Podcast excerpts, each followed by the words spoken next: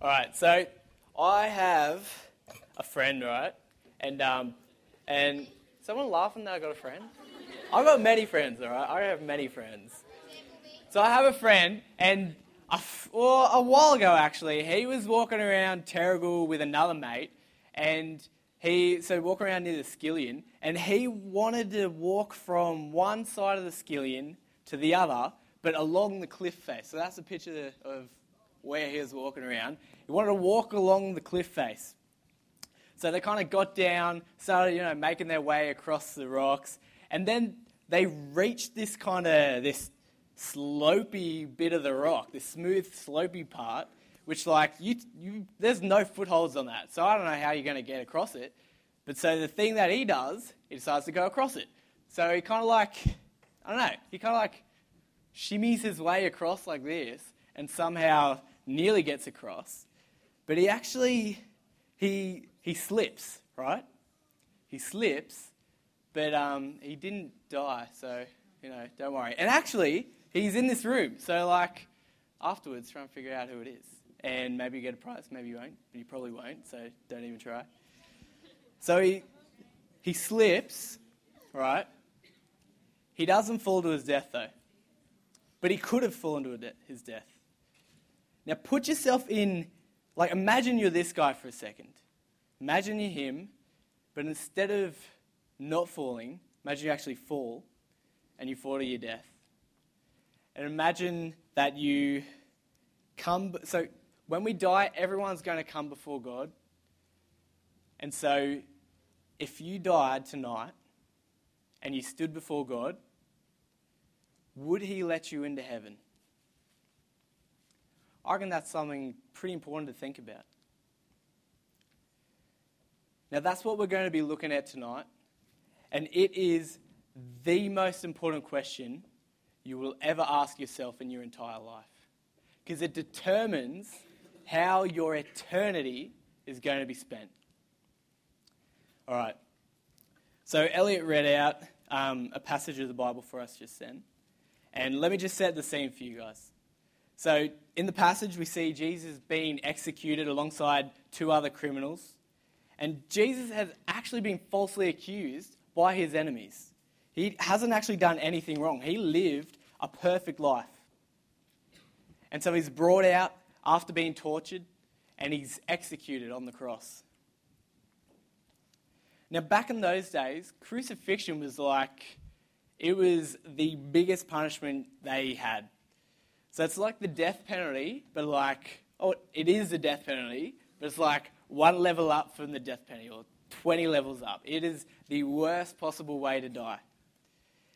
And so these two criminals, we've got kind of a representation behind me. These two criminals would have been the worst type of criminals if they were being executed. And so this is the scene we've got here. So we're going to look at closely, more closely at these two criminals. And we're going to look at a few different things. These guys, these two criminals, have one massive thing in common, and they also have two massive things in, in difference. Two massive things differently between them that aren't common. You got it? Good. All right. So the first similarity, or the one similarity that these criminals have, is that both of these criminals are huge sinners. They're huge sinners. Have a look at verse 40 with me. But the other criminal rebuked him. Don't you fear God, he said, since you are, you are under the same sentence. We are punished, punished justly, for we are getting what our de- deeds deserve. But this man has done nothing wrong. So both of these criminals are getting executed for what they've done. And these guys deserve to be executed. These criminals are sinners. Like I said before, execution on the cross, crucifixion, is the worst way to die. It's the worst punishment they've got. And these criminals are sinners. It's like if you, if you see like a row of kind of dudes wearing orange jumps, jumpsuits and they've got shackles on them, kind of walking down death row, like you know they've obviously done something bad. Like they didn't, they didn't rob a store or something like that. They did something pretty bad. These guys are sinners. And you even get this guy, one of them, actually admitting that they deserve the punishment. In verse 41, one of the criminals say, Yeah, we deserve it. We deserve this punishment because we're sinners. Both of these criminals up here are math- massive sinners. Now, you might be surprised to hear this, but Jesus actually says that we have the same problem. Now, we may not be murderers or anything, but at our hearts, we're all sinners and we've all rejected God. Every one of us here is a sinner. Now, let me explain to you guys what sin is because if you don't understand what sin is, you won't understand how it can actually get to heaven. So, sin is basically when we mistreat each other, but more importantly, it's when we mistreat God. So, all of us, all of us have mistreated our friends, our parents, and we've all thought bad things about others. And all of that shows us that we're sinful people. Like, imagine, like, so imagine if every day of your life could and was uploaded onto YouTube, right? And it was uploaded for everyone to see, and your videos as well are as popular as Gangnam Style. So you got like 900, check it out, nearly 900 million people have watched it. So everybody's watching your videos of your life, every single thing you've done, uploaded to YouTube, everything, even the stuff that you thought no one was looking at. So not only that, but what you're thinking is put on the videos as well as those little annotation boxes. Everything you do and think on YouTube for everyone to see. Would you be okay with people watching them? I, the only sane answer is no. I would hate it for people to be for people to see everything that I've done. I've done many, many things that I'm ashamed of. I would hate for people to see on YouTube. Now, that stuff that we're ashamed of people seeing is probably sin. There's, there's probably stuff that we're not ashamed of that we should be ashamed of. So, not only treating, not only not treating others right is sin, but more importantly, not treating God right is sin. Now, answer this in your head Do I treat God right? We all ignore God. And we treat ourselves as God. You know, why is ignoring our friends or ignoring our boyfriend or girlfriend bad? Why is that bad? Well, it's because we have a relationship with that person. And when we ignore that person, we break that relationship with the person. Now, we have a relationship with God, but when we ignore Him, we break and sever that relationship with Him. To ignore God is the worst sin.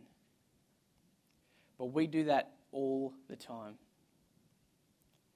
To ignore the God who loves you, who gave you life, who gave you everything good in your life, of course that shows you we're sinful people.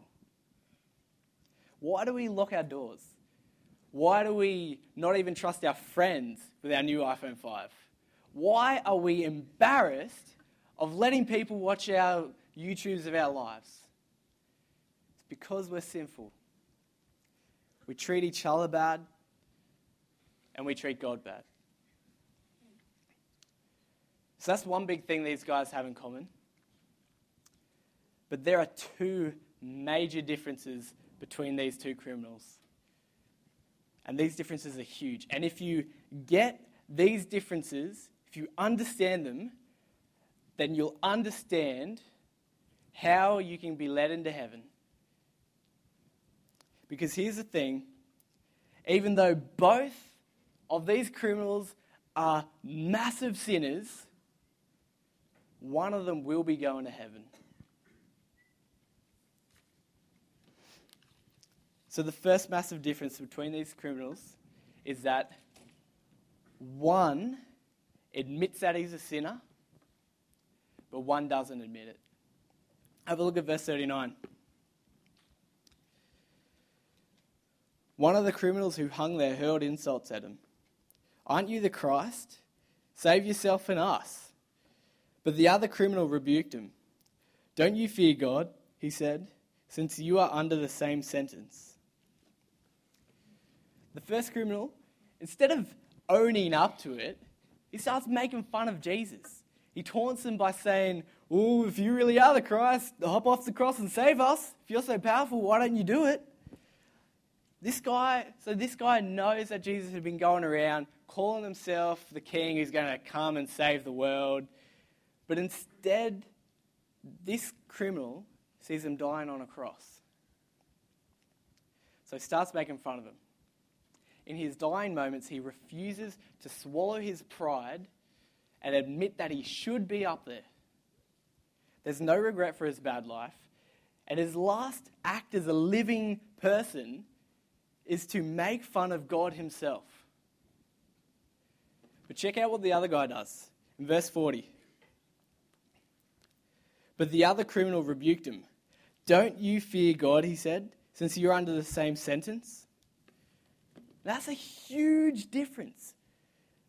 This criminal is telling the other criminal to stop making fun of Jesus. He asks him, Don't you fear God?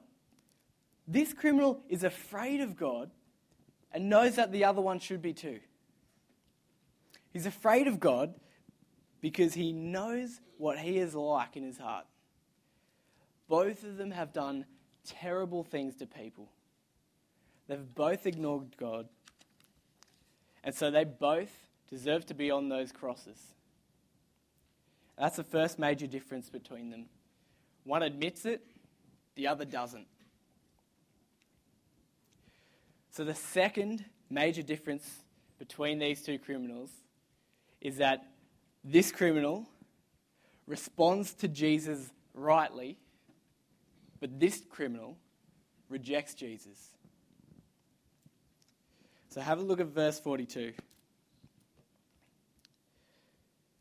Then he said, Jesus, remember me when you come into your kingdom. So this criminal knows he's a sinner and he knows he's helpless and he knows he can't get to heaven by himself. So he asks Jesus, Jesus, remember me when you come into your kingdom. Remember me when you become king. Save me. He responds rightly to Jesus in two ways. First of all, he recognizes Jesus as the king. He asks Jesus to remember him when he comes to his kingdom. He knows that Jesus is in charge and he wants to come to Jesus, that way. And second, he comes to Jesus as the Savior. The only one who can save this man is Jesus. And so this criminal comes to Jesus as that person. Now, because he does this, because he comes to Jesus and doesn't try to save himself, this is the answer that Jesus gives him. Verse 43 Jesus answered him, I tell you the truth, today you will be with me in paradise. Jesus tells him, I'll see you there. Now imagine being that criminal. Knowing what you've done to people and what you've done to God, knowing that you're about to face God and give an account for the life you've lived, and then hearing those words Today you will be with me in paradise. That's awesome. That is the best news that that criminal could ever have heard in his life. that sounds great, but how does how's how is it possible? Because like is Jesus just trying to comfort this guy before he dies? Like, I'm sure I'll see you in heaven, buddy. No. Is that it? Well, I don't think so. I, this guy, Jesus just promised, was going to heaven. He doesn't do anything to deserve it. He doesn't do anything to deserve going to heaven. He just, like, he doesn't get off his cross and you know, start going to church and he gets baptized and he tr- stops swearing and stuff. He just dies. He doesn't do anything. He doesn't actually do anything other than come to Jesus as Lord and Savior. All he did was ask. And then Jesus said, I'll see you in heaven. You don't get to heaven by being good. If, if anyone says otherwise, they're lying. Now, let me show you how it works. So, imagine you're like, you're sitting in your HSC exam, a few years off for you guys, I imagine. Um, so, you're sitting in the HSC exam for your worst, most hated subject, like maths or whatever. I don't know. I feel like, do most people hate maths? I reckon most people hate maths, but I know there are a few people who probably like maths. So just imagine, just imagine, we're all imagining, imagine you're sitting the exam for your worst, most hated subject, all right? You haven't studied, you haven't even gone to class, you have no idea what is going to even be in this exam, all right? But sitting next to you, you got a friend. This friend is like a like a genius. He knows he knows the subject really well. He's probably going to get at least 100%, possibly more. He's that smart. and so the exam starts. Start writing your answers. Everyone's writing their answers. And then five minutes before the end of the exam, your friend looks over to your answers and he, he knows you're going to fail pretty miserably. But your friend doesn't want you to fail. So what he does, he takes your exam he rubs off your name and he writes his name on it. And he gets his exam, rubs off his name, and writes your name on it. So your friend, your friend ends up getting your bad marks. And you get his good marks because of that swap he did. You didn't do anything to get those marks. It was all because your friend did it for you. Now, let me explain to you how this works with these crosses in a much more important way. So, Jesus, he's perfect. He's the only human without sin. He's represented by white, perfect, spotless, no sin. And then you've got these two criminals. They're black with sin. And so on the cross, as Jesus dies, he actually takes on our sin and becomes black with sin. Chip my head. He becomes black with our sin. He absorbs our sin. He takes on our bad record. And so he takes on our punishment as well. And as that happens, this happens to those who trust Jesus. Their sin disappears because Jesus has taken it on himself. And they get Jesus' perfect record. So if you trust Jesus, this criminal who trusted Jesus, sin is removed. Now, if you're like this criminal, and if you respond rightly to Jesus by coming to him as your king and as your Savior, then God will let you into heaven. That's the only way you will get to heaven. By trusting Jesus and following Him as King. So here's what this means for you guys. You may have walked through those doors tonight guilty. And like these two criminals, standing under the punishment of God, but if you trust Jesus as your Savior and as your King, you can walk out tonight not guilty, but forgiven because of what Jesus has done on the cross. So, what you need to do to become a Christian is just trust Jesus and see him as your king. Now, I'm going to give you guys a moment to make that choice right now. Take a moment now and make that decision in your head. Are you going to follow Jesus as your Savior and King and be forgiven by God? Make that decision.